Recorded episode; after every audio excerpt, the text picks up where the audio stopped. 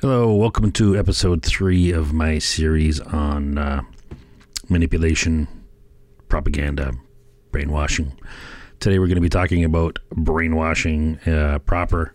Is brainwashing really even a thing? Well, in the 1980s, according to the American Psychiatric Association, they included brainwashing under their dissociative disorders in their Diagnostic and Statistical Manual of Mental Disorders, Volume 3. So they, at one time, believed brainwashing, the term, was actually a thing. Today, maybe not so much. I don't know if I read somewhere that they've removed the term. Maybe they've just changed the definition. Talking about definitions, let's read some definitions here. According to Webster's, brainwashing is a forcible indoctrination to induce someone to give up basic political, social, or religious beliefs and attitudes to accept contrasting, regimented ideas. I don't see why it has to be regimented or even contrasting, so long as they're different. I mean, if you're going to brainwash somebody, do you want to brainwash them to the opposite views that they happen to have? Why wouldn't you want to brainwash them to something that is closer to what you want them to believe? It may not be the exact opposite of what they're believing. It might be somewhere just a little bit off to the side. But that's the Webster's definition. And that sounds like pretty much any modern university. So let's take a look at the wiki definition of brainwashing. It's the concept that the human mind can be altered or controlled by certain psychological techniques. Brainwashing is said to reduce its subject's ability to think critically. Okay, that's a big one. Brainwashing is said, by who, I don't know, but brainwashing is said to reduce its subject's ability to think critically or independently. So it's funny how they worded that, its subjects. So there's a manipulator here. So the manipulator's target is obviously what they're saying. So brainwashing is said to reduce its subjects. So the subject of brainwashing is ability to think critically or independently. To allow the introduction of new, unwanted thoughts and ideas into their minds, as well as to change their attitudes, values, and beliefs. Okay, I want to go over this again. So it's to allow the introduction of new, unwanted thoughts and ideas into the target's minds, as well as to change their attitudes, the target's attitudes, values, and beliefs. That's the wiki definition. So, to sum that up, to reduce the subject's ability to think critically, to introduce new ideas into their minds, and to change their attitudes, values, and beliefs. So now, I don't know about this unwanted thoughts. So to introduce unwanted thoughts. So who's to say if the thoughts are wanted or not wanted? The point of brainwashing is to make people want the thoughts. So this, I don't agree with this definition. It's to introduce new unwanted thoughts. Well, who's wanting here? The target? Because the point is to make the target want these thoughts. And the point is, you know, that the manipulator also wants these thoughts. Though I don't know who doesn't want these thoughts. You know, it's against the subjects of the target's will, perhaps. Maybe the target is willing, but it's still, you know, I'm not keen on these, how they're defining it here, but... If you check with the internet lately, even on official sites like in the Smithsonian, they're trying to debunk brainwashing. So I don't know what definition they're actually going by when they... I take my watch off; it keeps turning on. I don't know what definition they're going by when they say brainwashing isn't a thing, or they sort of, the way they word it is, you know. you have to go to their site and read it for yourself, read their articles, but it's funny how they word it to not really discredit it, but say it's not really a thing. But I'm going to let you decide. So maybe I'll input my opinion here, but here's what the field manual. It's a field manual of psychological operations prepared under the direction of the chairman of the Joint Chiefs of Staff. The Joint Chiefs of Staff. I can't remember when this was. I think this was 2013. I can't remember. It's psychological operations, also known as psyops. So psyops and brainwashing, two different terms.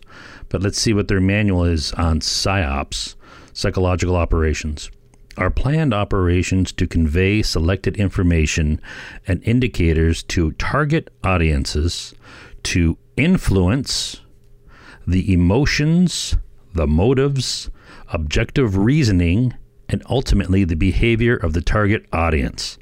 So this is from a field manual, a manual on to convey selected information and indicators. So these indicators are indicating to the target audience to influence the emotions. So they're influencing the emotions, the motives, they're influencing the objective reasoning, and ultimately the behavior of the target. This is what the Field Manual of Psychological Operations prepared under the direction of the Chairman of the Joint Chiefs of Staff says. Now, people will debunk brainwashing. Let's go back to what Wiki says brainwashing is.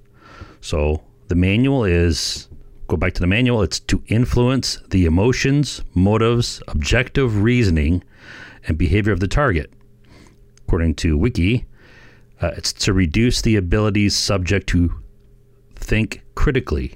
Okay, objective reasoning, critical thinking, same thing, maybe. It's to change their attitudes, values, and beliefs. PSYOPs is to influence emotions, motives, objective reasoning, and the behavior of the target. So you could argue semantics and say these are two different things, but they're pretty damn close. So if somebody says brainwashing isn't real, it depends if you ask them to define it. What definition are you going by? All right, let's go through some more definitions. Indoctrination. Indoctrination is the process of inculcating a person with ideas, attitudes. Hold on, maybe I'll stop right there. Let's go through the definition of inculcating. Inculcate. That's a funky word. It's to impress something upon the mind of another by frequent instruction or repetition. To instill. So you're impressing something on the mind of another person by frequent instruction or repetition. So if you're going to say something over and over and over again, to impress something on their mind, you are inculcating something to that person. It's to teach others, not yourself, I guess. So it's not like you're teaching yourself something, but to teach others. So this is still in the definition of inculcating, is to teach others by frequent instruction or repetition, to indoctrinate, to impress by frequent admonitions or by forcible statement or argument, enforce or stamp upon the mind. This is getting darker the deeper we go into inculcating. So it's to impress by frequent admonitions or by forcible statement or argument, to enforce or stamp upon their mind. Jeez, that's inculcating. Now let's go back to indoctrination. Indoctrination is the process of inculcating a person with ideas, attitudes, cognitive strategies, or professional methodologies. So they're going to frequently impressed by frequent admonitions and forcible statements or arguments to enforce upon your mind, to stamp upon your mind those professional methodologies. Yeah, man, that's okay. Nowhere does this definition say they're going to impress the truth or teach you the truth. It's just ideas, attitudes, and cognitive strategies. So indoctrination is the process of inculcating a person with ideas, attitudes, cognitive strategies, or professional methodologies. So if you're going to indoctrinate somebody, if that word exists and it means something and that thing actually happens, that's pretty close to brainwashing, I would say. You know, that's a pretty good definition to impress by frequent admonitions or by forcible statement or argument to enforce or stamp upon their mind new ideas, attitudes, and cognitive strategies, ways of thinking. Sounds like schemata. So if they're impressing upon you forcibly new cognitive strategies or professional methodologies. So that we'll smoothen that out there with professional methodologies, make it seem all nice and round. Wow, man.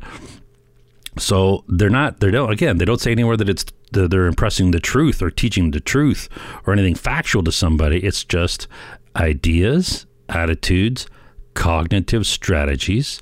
Maybe they're not the best strategies. They're just strategies that they're forcing upon you, and professional methodologies, which is just the way that profession or that group of people do things. So you're a professional. All that means is you're making money by doing that thing. You're a professional. Oh, yeah. You make money by doing that. I'm a professional prostitute. I sell my body. So does that make them, a voice of wisdom because they're a professional? We got to be careful with these words. These words have a lot of associated meaning with them. We say, they're a professional. That seems like, that's a good thing. Maybe not. Professional prostitute, professional, slimy salesman, that's trying to sell you, a house you don't need, or the wrong house, knowing there's all kinds of stuff, or trying to say, the neighbor's backyard is included in the deal. We'll rip you off a few $100,000 more by fooling you into thinking, crazy. Anyways, so I'm talking about realtors, real estate people. I used to work in real estate for a short period of time. They're not my favorite people. Not to say that I'm a really moral person. I do have limits, and I don't think those people do. Okay, so more definitions here. Let's look up misinformation versus disinformation. Now, the reason why I'm giving you some of these definitions, because definitions are a great way to learn, especially if we're going to be using the words later on. If you're not using the same definitions, you might get lost. I might get lost. I don't know. But we'll probably be using these words later on. So misinformation. So you think, what's misinformation and what's disinformation? Well, misinformation is a mistake. So you've been mistaken. You've got information wrong. You either heard it wrong or somebody misspoke. It was a mistake. You honestly are conveying information that you believe to be true. That is misinformation. You've been misinformed. Disinformation is intentionally disseminating deliberately false information, intentionally spreading wrong information. It comes into English from the Soviet, the Russian, used disinformatia.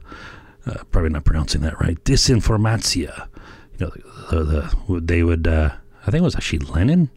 I don't know. One of those crazy pricks came up with the term, try to make it sound French, I think they thought. I don't know. But yeah, disinformatia. So it's the intentional dissemination of false information. It's knowingly trying to mislead people by giving them information that you know or the manipulator knows as false. So the manipulator is intentionally giving the target false information. That is disinformation. Misinformation is when you're telling a story that you misheard or somebody told you, you know, whatever. So you believe what your friend said. Maybe you heard it right and they misheard it and you repeat that message. That's misinformation. So it's not, you're not intentionally spreading false information. So that's the difference between misinformation and disinformation. And you might come across that. So it's good to know the difference, because intention is everything. Okay. So I guess just going by our, just going by these definitions that we've gone over, things that you can watch out for to protect yourself from brainwashing is to watch for people who are giving you distorted information. Somebody who's trying to influence. Yeah, let's go by the definitions. Somebody who's trying to influence your attitude. If you realize they're trying to influence your attitude, your behavior, to obtain your compliance, to try to convince you of something. If they're using propaganda, misinformation. Well, I guess if they're using misinformation intentionally, it would be disinformation. So if they try to polarize you, your opinion, try to affect your political will, these are all tactics used by people who intentionally are trying to mislead you. Now, it could be for political reasons. It could be for whatever. I can't remember what president it was. Eisenhower, maybe? One of them said, you can't go to war without public support, right? Well, the public usually doesn't want to go to war. Who wants war? The only people who want war are the military-industrial complex, people making money from it. Nobody else. Who else wants war, right? Yeah, so be careful in school or anywhere, or in business. If you're working for somebody and they're trying to tell you, or at school especially, they're trying to tell you what to think instead of how to think. You know, if you join a political party and they're saying, this is what we believe, this is, you know, this is what you believe. No, you could say, well, that's what I believe, like them, but don't tell me what I believe. But anyways, you watch for people trying to tell you what to think, not how to think. Like, just give me the facts. Let me make my own decision. That's the thing. I want to treat people like children. Okay, getting back to the meat and potatoes of brainwashing. I think if I get like 5 or 6 views, if I get anybody watching this, maybe, or any feedback from my 2 followers or whatever it is, maybe we'll go into conversion techniques, but yeah, well, I'll give a brief summary of the techniques to watch out for brainwashing. So these are the techniques that people will use to brainwash you, or to brainwash other people, or, you know, whatever. So a brief summary. Here it is. I got a list. I wrote down a list. A summary of techniques used to brainwash somebody. Number 1, whatever works. We all respond differently. All humans are unique. We all respond differently to different stimuli, so you can't use the same technique on everybody. So they'll just try whatever works, and if they notice something starts working, then they'll continue doing that. So the details of what they use are, this is pretty common knowledge stuff, I guess. So they'll appeal to a higher purpose. A higher intellect, you know, appeal to your intellect, appeal to a higher social value, appeal to a higher spiritual value, to try to think, you know, like, oh, you know, there's some more things that are more important than you, you know, a higher purpose. You have a destiny. Your destiny is to give me money, you know, or to your intellect, you know, to try to, oh, you'll be really smart, you know, you want to join Mensa? Yeah, we're going to give you a test, and then we're going to make you pay for a card to say that you're smart. So yeah, if you're really smart, you're going to pay us for a card to say that you're smart. That's how smart you are.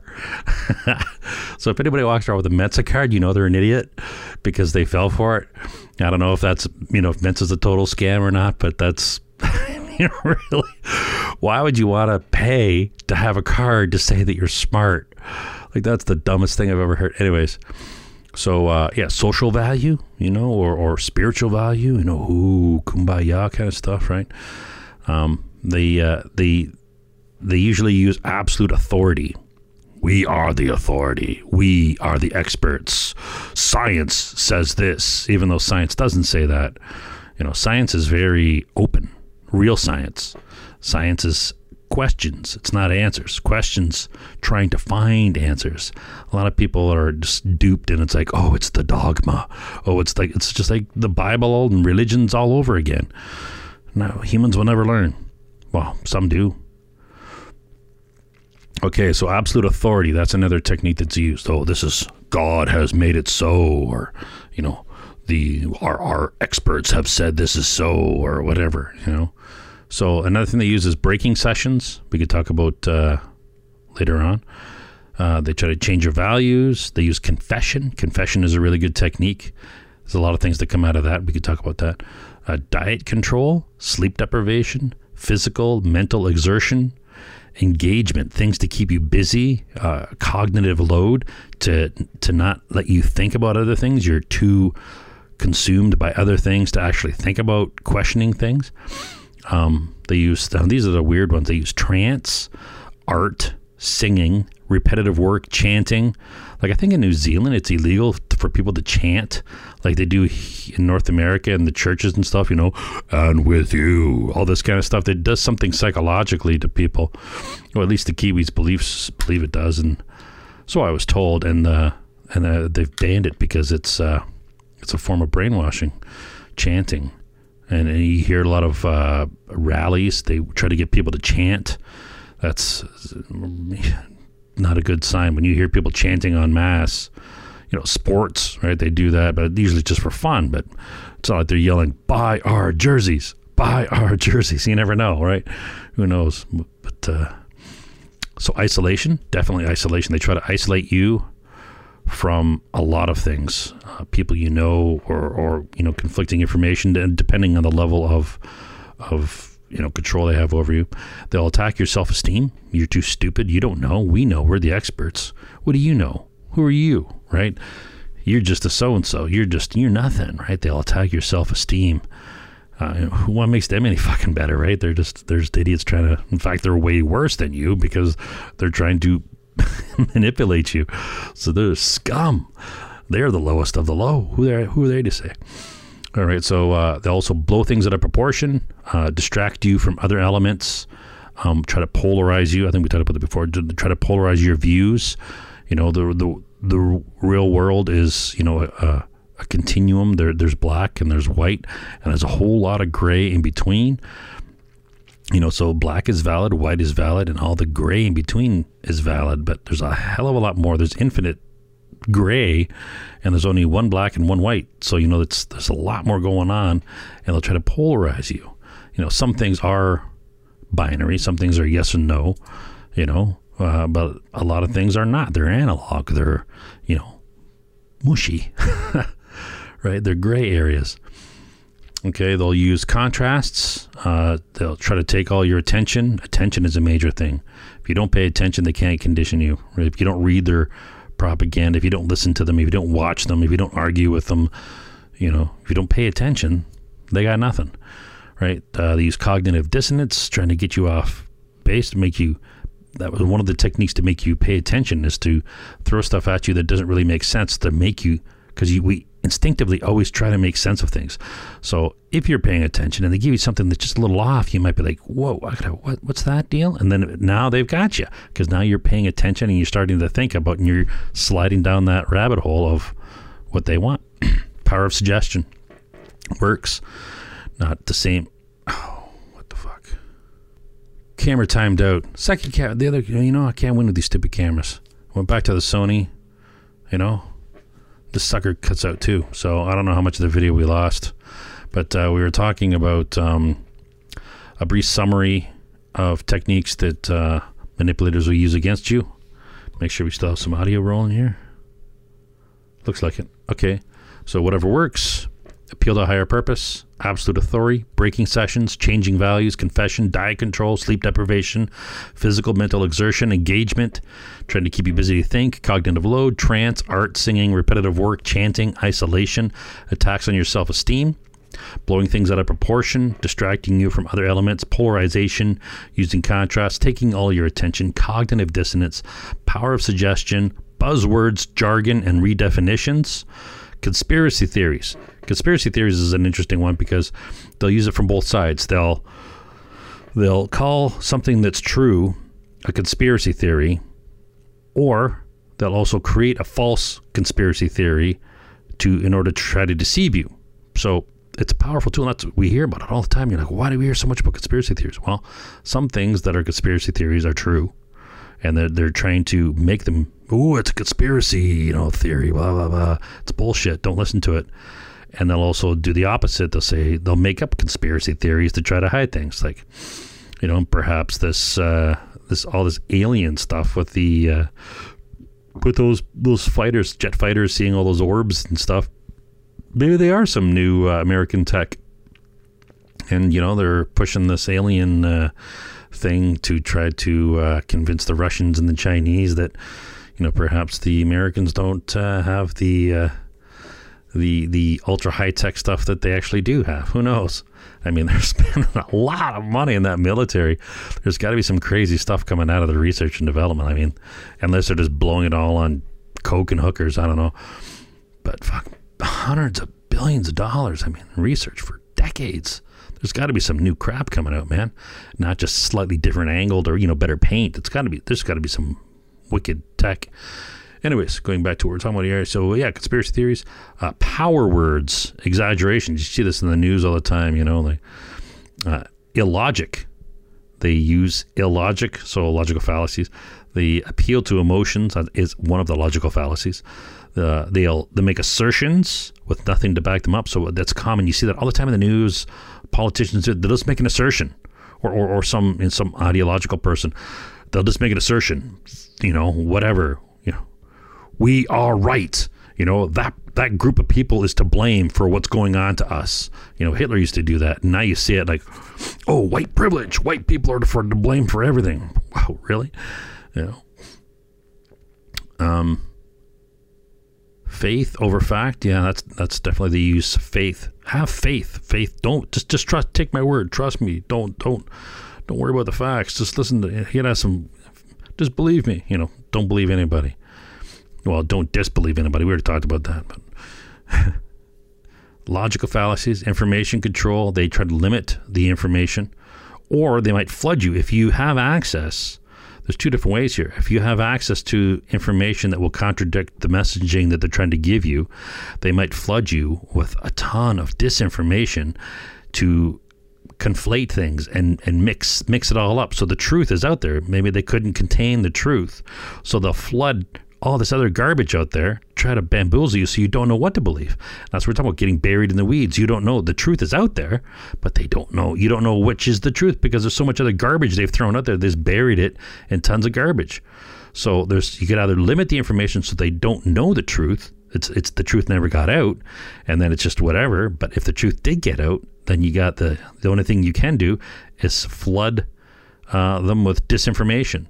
So they don't know what's true, which especially if the truth sounds kind of unrealistic, and usually if it's,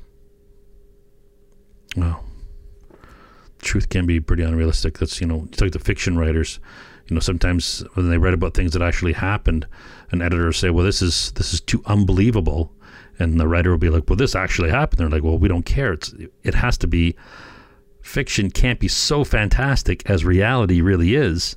It has to be dialed back to the point where somebody will believe it. Because if it's something that's happened that's so crazy, you know, because a lot of, you know, everybody has stories about weird coincidences and things that have happened. Like, whoa, that was so weird. You know, and other people may not believe them because it is so fantastic. But, people, you know, if you're there, you're like, wow, that was really weird. And that's one of the things. It can't be, even if it really happened, people won't believe it, you know, unless they were there. So when you're writing fiction, you got to dial it back to the point where it's believable. Even if something actually happened, you have to dial it back or people won't believe it. What got me off on that? Yeah, information, incremental conversion. So they might try to convert you incrementally, thought stopping, prepping you for objection handling techniques, inoculating you. So once they've got you sort of thinking the way they want you to think, they'll release you to the wild, and you're prepared. If somebody questions them, if somebody questions you on your conditioning, then you've been prepared. If somebody asks you question A, you know to give response B. You know they're trying. You're the them. You're the opposite. You're the not us, right? You're the outsiders who are trying to question my ideology, you know. So. That's another thing. So, yeah, objection. Well, yeah. So framing, you see that used in the news all the time. Assimilation, mental abuse, physical abuse, tension, repetition. Tension is a force for change. So if you make people uncomfortable, they'll want to do, generally, they'll want to do something to relieve the discomfort.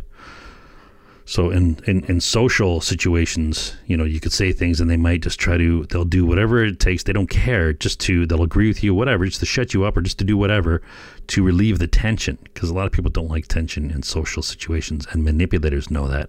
And manipulators will try to take advantage of your politeness or you know, in a social situation to like grifters and con men and stuff. This stuff is so out there. So sometimes you have to be assertive and, you know, ride the tension. Ignore, you know, these people are creating tension to try to manipulate you. And if you're aware that they're creating tension to try to get a result, you know, a behavioral change from you or try to get something out of you, then you can just, you know, tell them to fuck off kind of thing. All right. So what else do we have here? My little notes. Yeah. So there's a term, wetware. You know, we have firmware, software, wetware. Wetware is your soggy brain, in case you haven't heard that, but I mean, it's pretty common out there now. So if people talk about wetware programming, it's sort of like, you know, brainwashing. Yeah, so what are the two most powerful defenses against brainwashing? Well, laughter. If you find yourself tied up in some Chinese Communist Party, prison, and they're beating you with rubber hoses, and they're trying to get you to do something, well, the one thing you can do to relieve all the mental anguish is to laugh. Now, that may make them beat you harder, I don't know, but laughing and mocking your attacker, even if you do it in your head. So laughter is one thing. It relieves all the this built-up tension in your mind. It's cathartic, I guess. So laughing is definitely a powerful thing. You know, mocking your attacker or mocking the questions or mocking whatever. Mockery is a really powerful tool. But voices of dissent. So it could be your questioning, or it could be somebody else's questioning. If somebody's like even what I'm talking about here. Oh, brainwashing. Oh, it's bullshit. Listen to the voices of dissent. If other people have saying everything I'm saying is bullshit, listen to them. You know, don't not listen to people. Voices of dissent are important, but you need to be able to decipher the differences between voices of dissent and people trying to dissuade you. So, I don't know. I say this is one of the things for free speech. I think it's critical to have free speech. You need to have voices of dissent. Otherwise, you end up with totalitarian ideological cults over and over again. Ooh. Stupid microphone. Okay, so we're still rolling. Had a technical error there. Okay, so mental abuse appears wherever there's forced hierarchy. So you're thinking, okay, so where's brainwashing? Is it bullshit? Well, I mean, you think about any time there's an abusive spouse, right? You hear about all these, it could be both, it could be women abusing, you know, crazy women that are abusing their men. Generally, I think it's more the other way around, maybe. I don't know. I don't have the data. But my stereotype, my quick assessment, my bullshit assessment of the judgment of it would assume that the men are more, but maybe they're not. Maybe men don't talk about it, so maybe it is 50-50, or maybe women are worse than men when it comes to abusive spouses. I don't know. But anyway, so yeah, so abusive spouses, we know there are abusive spouses, so brainwashing can occur there, you know, when they're trying to isolate people, control their values, make them feel small, you know, all these things, right? Abusive bosses, any kind of authorities, you know, a cop might try to, you know, when they arrest you, might try to, you know, use all these kind of similar tactics to try to, you know, be the authority over you kind of thing, or to get you to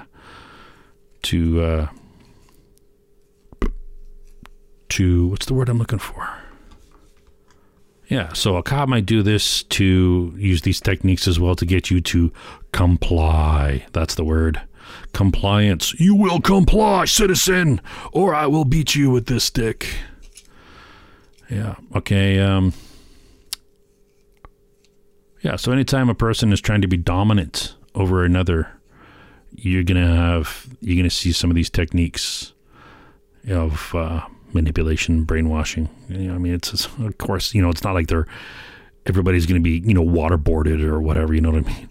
All right, but do cults exist? Yes. Do religions exist? Yes. Do partisan ideological groups exist? Yes.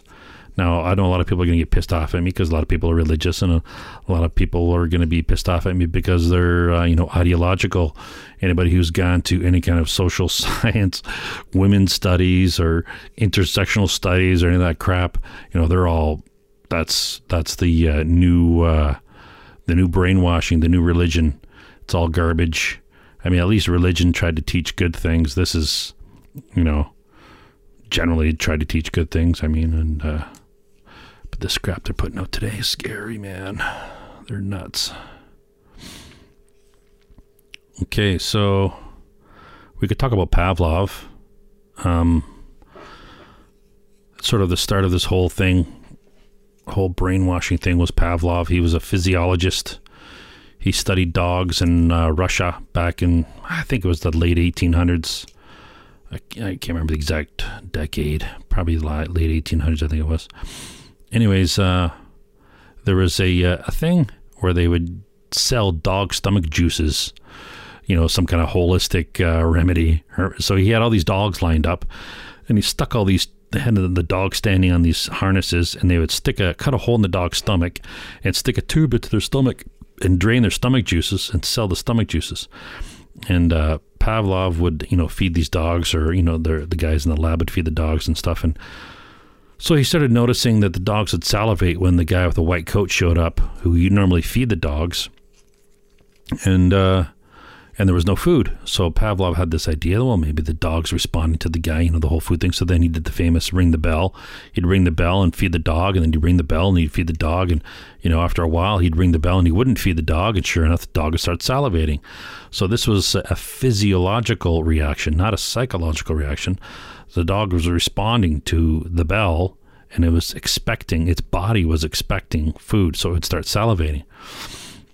All right, so you think, well, that's pretty raunchy. Well, Pavlov went pretty dark. He's a lot darker than this. So he was like, well, this is pretty crazy stuff. I don't know, people had different values back in the day. But anyway, so he not only did he have these dogs with the tubes in their stomachs, and he'd be feeding them so that, to harvest their stomach juices, he started looking into the physiology of these dogs, and well, he made the assumption that it was a physical response. So I don't know, man, you try to read a dog's mind, I don't know, but he said it was an unthinking response to a stimulus, ringing the bell.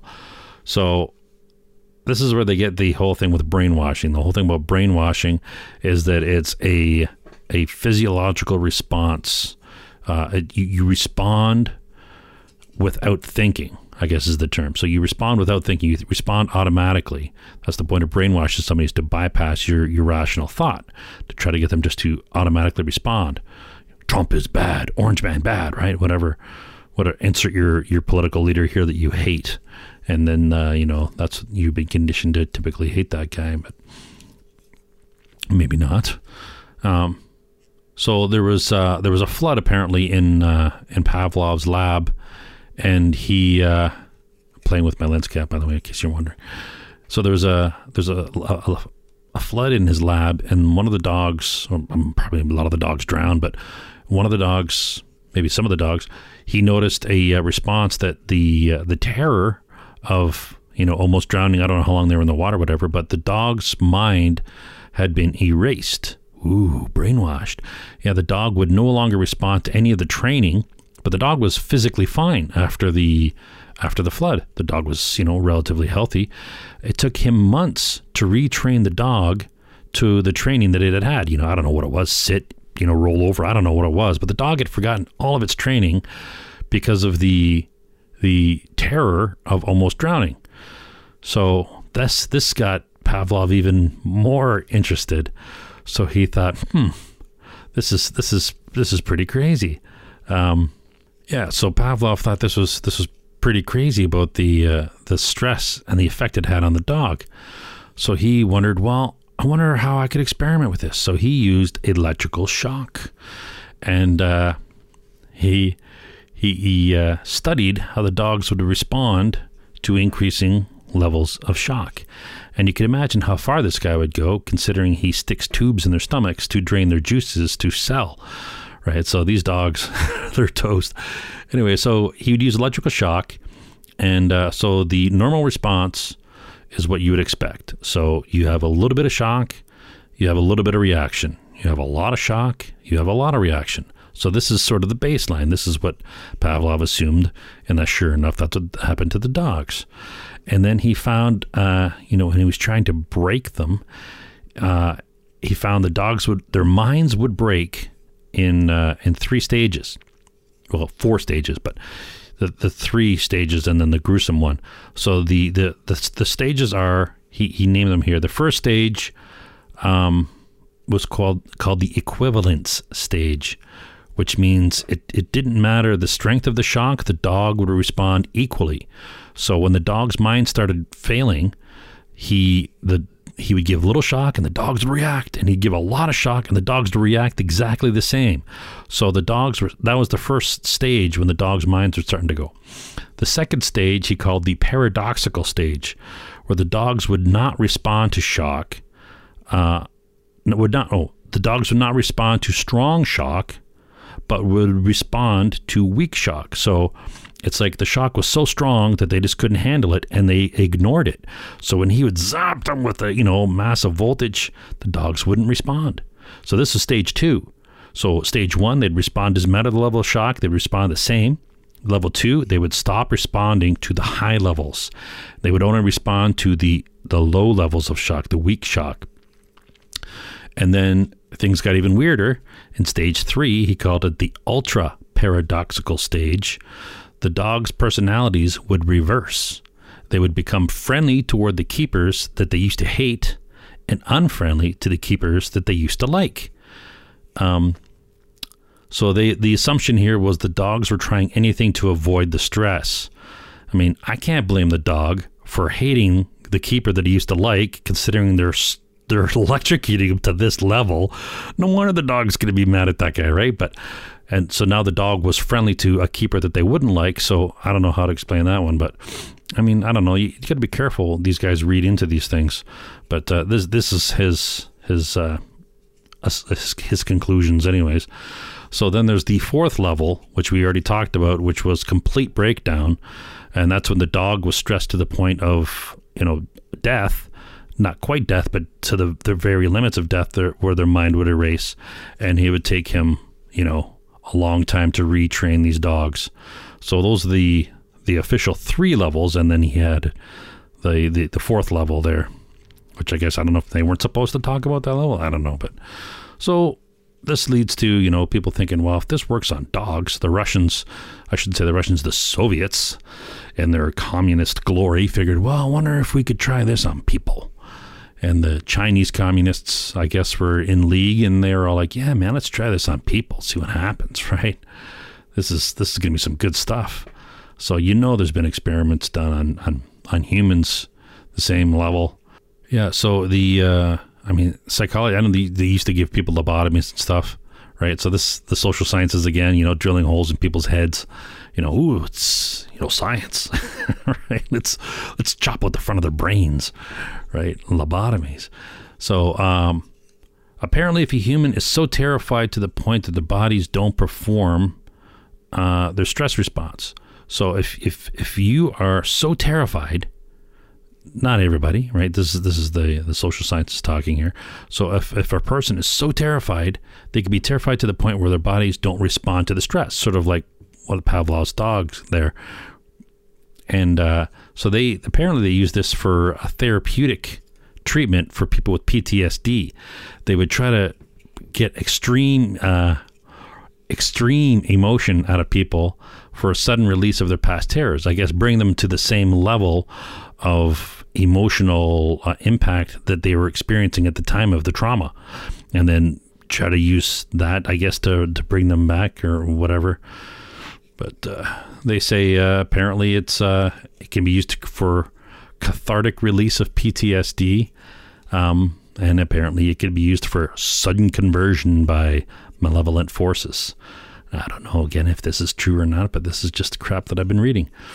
So now when that happens, that process is called the breaking session. When you break somebody. Now, not all manipulation obviously includes breaking sessions, but this is pretty extreme ends of things when you're using breaking sessions.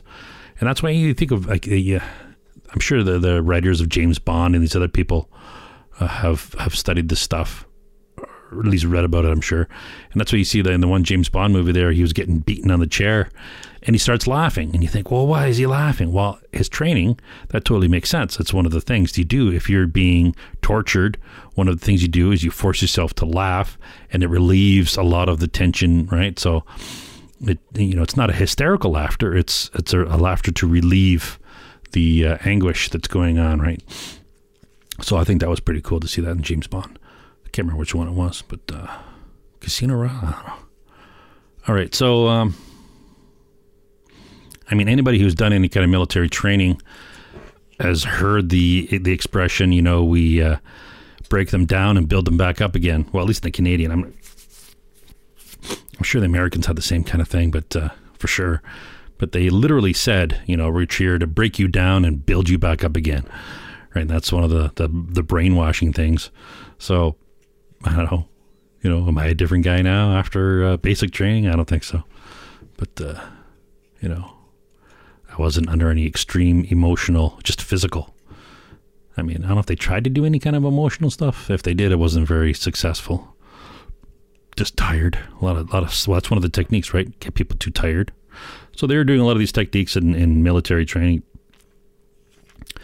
Okay, so there's a couple guys' names here that were looking into brainwashing way back in the day. Early investigators were Edgar Schein. Now, these people have been demonized not totally, but I've seen a lot of people trying to discredit them on the internet. So anyway, so these old guys that were trying to investigate brainwashing, Edgar Schein, he summed it up into three simple steps: unfreeze the target's mind, change the target's beliefs, values, assumptions, and then refreeze their mind. In the 1920s, there was another investigator called Kurt Lewin. He also identified three stages of mental change. Here, his were unfreeze, transition, and refreeze. So it's pretty much the exact same thing. Now, people have claim that these are just CIA propaganda. I don't know. That wasn't the CIA. It wasn't around in the 1920s. So anyways, so we could take some deep dives into those guys in another video if there's any interest. But the guy that brought this out of the shadows was another guy that people have been accused of being a CIA propagandist. But he was a journalist in the 1930s. His name's Edward Hunter. He was an expert on propaganda and psychological warfare back in the 30s. And you think, well, really? But it totally makes sense because of the Axis. You know, he specifically reported on propaganda and psychological warfare methods used by the Japanese in the invasion of Manchuria. So the Japanese were, you know, a member of the Axis, the evil side, right? In 1932, they invaded China, Manchuria. Italy invaded Ethiopia in 1936. And the German pre-war preparations building up to World War II. There was a lot of these propaganda, you know, I mean, anybody who knows anything about propaganda knows that the heyday of this stuff. I'm sure today might be even more, but back then it was sort of the early days of this stuff. Although people have claimed that other people have been doing it for a lot longer. But anyway, so for our experiences, this is sort of the new days. Manchuria, I'm sure you've heard of the Manchurian candidate. So in the 50s, there's a story written by about communist brainwashing American political family to, you know, be assassins, unwitting assassins or whatever. But this guy studied POWs from the Korean War in the 50s. So he was seen around in the 30s, World War II, and then in the Korean War, there were some Americans who had been captured by the North Koreans backed by the Chinese, and they had been changed mentally. Some of them, you know, there's stories of them, you know, making false claims that they had used germ warfare and all these other kind of things. So the Americans were like, what's going on with these guys? Like, there's this one guy, he was, you know, really patriotic. He was captured, and at the end of the war, whatever, when they released him, he was like, you know, communism is good, and, you know, we're wrong, you know, we shouldn't be doing what we're doing, and all of a sudden he was just like totally flipped. And so they're like, wow, what did they do to this guy? You know, what did they you know? So you get the communists today saying, well, it wasn't brainwashing because communism is just such a good thing that they just explained it to this naive idiot, and now he knows the true worth of communism, and that's what he saw. So that's why a lot of people argue that, you know, he wasn't brainwashed. But then, you know, I don't know the guy. I didn't talk to him, but yeah. So communism is not a good thing. It's you know, there's going to be probably a lot of people watching this saying, oh, it is. Communism's great. Oh, you don't know what you're talking about. Yeah. That's why it's killed more people. And I don't want to get into it. We're not talking about communism. We're talking about brainwashing and manipulation, which is used a lot by people who support communism, interestingly enough. And a lot of those people will deny that brainwashing even exists. And yet they're the ones that are using these tactics. Go figure. Anyways, yeah, so there were prisoners that were released at the end of the war, and some of them refused to go home, which is pretty bizarre. You know, you hear of the Stockholm Syndrome where, you know, people were kidnapped by these terrorists, and afterwards in Stockholm, Sweden, obviously, and they were supportive of their captors, and people call it the Stockholm Syndrome or whatever, and it has something to do with, you know, the intense trauma of, you know, you thinking that you're going to get killed, and then your brain sort of rewires and tries to deal with it. And sometimes they deal with it by, you know, becoming friendly with their captors, when these guys were really, you know, would have killed them in, you know, 2 seconds flat. Then you're going to hear people arguing the opposite, saying, well, maybe they just, you know, finally got to know them. Right. Yeah. You got to know the guy holding a gun to your head. Yeah. He's a great guy. So at the end of the Korean War, there was a few, soldiers apparently that actually stayed behind. They didn't want to be repatriated. So this led the intelligence agencies to be looking into it, saying, well, this is pretty odd. I don't know if these guys were actually North Korean nationals or in North, you know, maybe they were, I don't know what their ethnicity was, or if that is any factor. I don't know. There could be all kinds of factors. We don't know, you know, but Okay, that's probably enough about brainwashing. We can wrap this up with a little bit. I'll read a little bit out of the manual for PSYOPs and leave you with that. So if anybody, just to leave you with that. So where are we here? There are PSYOPs or operations planned to convey selected information to influence emotions, motives, objective reasoning. We already talked about that. And ultimately the behavior of the target audience. So to accomplish this goal, the PSYOP must have a clearly defined mission, the ability to analyze and evaluate targets and their effects, and reliable media transmission, and a rapid ability to implement their activities. PSYOPs depend on communications to ensure proper execution of the mission and objectives. This is accomplished by command and control, pre-planning, and support from all levels of the chain of command. All right, so this is a pretty large-scale type operations they're talking about. Obviously, this could be done in much smaller operations, you know, tactical level, whatever, and you know, in the civilian side of things. I'm sure if you take a look at where the money is, a lot more money in the civilian side of things, so I think this probably would be happening more with anybody who has an ideological slant or whatever. I mean, I'm sure this stuff happens all the time. Okay, so here we'll read a little bit more. The military believes non-lethal activities such as PSYOPs can be decisive in military operations. So in non-lethal activities such as PSYOPs, non-lethal activities such as PSYOPs can be decisive in military operations other than war. Oh yeah, they have that thing. In military operations other than war, they sort of truncate that all together in one MOOTW, involving the use or threat of force. Here, I'm going to say this again. So the military believes non-lethal activities such as PSYOPs, so they're saying PSYOPs are non-lethal, can be decisive in military operations other than war, involving the use or threat of force. So force and lethal are two different things. Remember that. So the purpose of PSYOPs are to induce or reinforce foreign attitudes. So an attitude that is foreign, not, you know, doesn't mean an attitude from another land, but just a foreign, like a foreign body. If you have a knife stuck in your hand, that's a foreign body, right? So the purpose of PSYOPs is to induce or reinforce foreign attitudes and behavior favorable to the manipulator's objectives. Now, I paraphrase that. The word manipulators.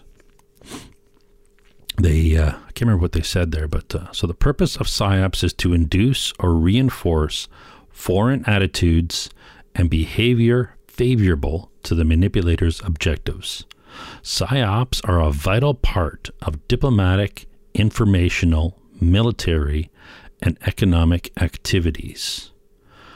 So anyone that tells you that brainwashing doesn't exist, you know, is either misinformed or trying to mislead you. So they're either using misinformation or disinformation. So that's probably good enough for today. There's probably more stuff, but I got sidetracked watching some music videos on YouTube. So yeah, until next video.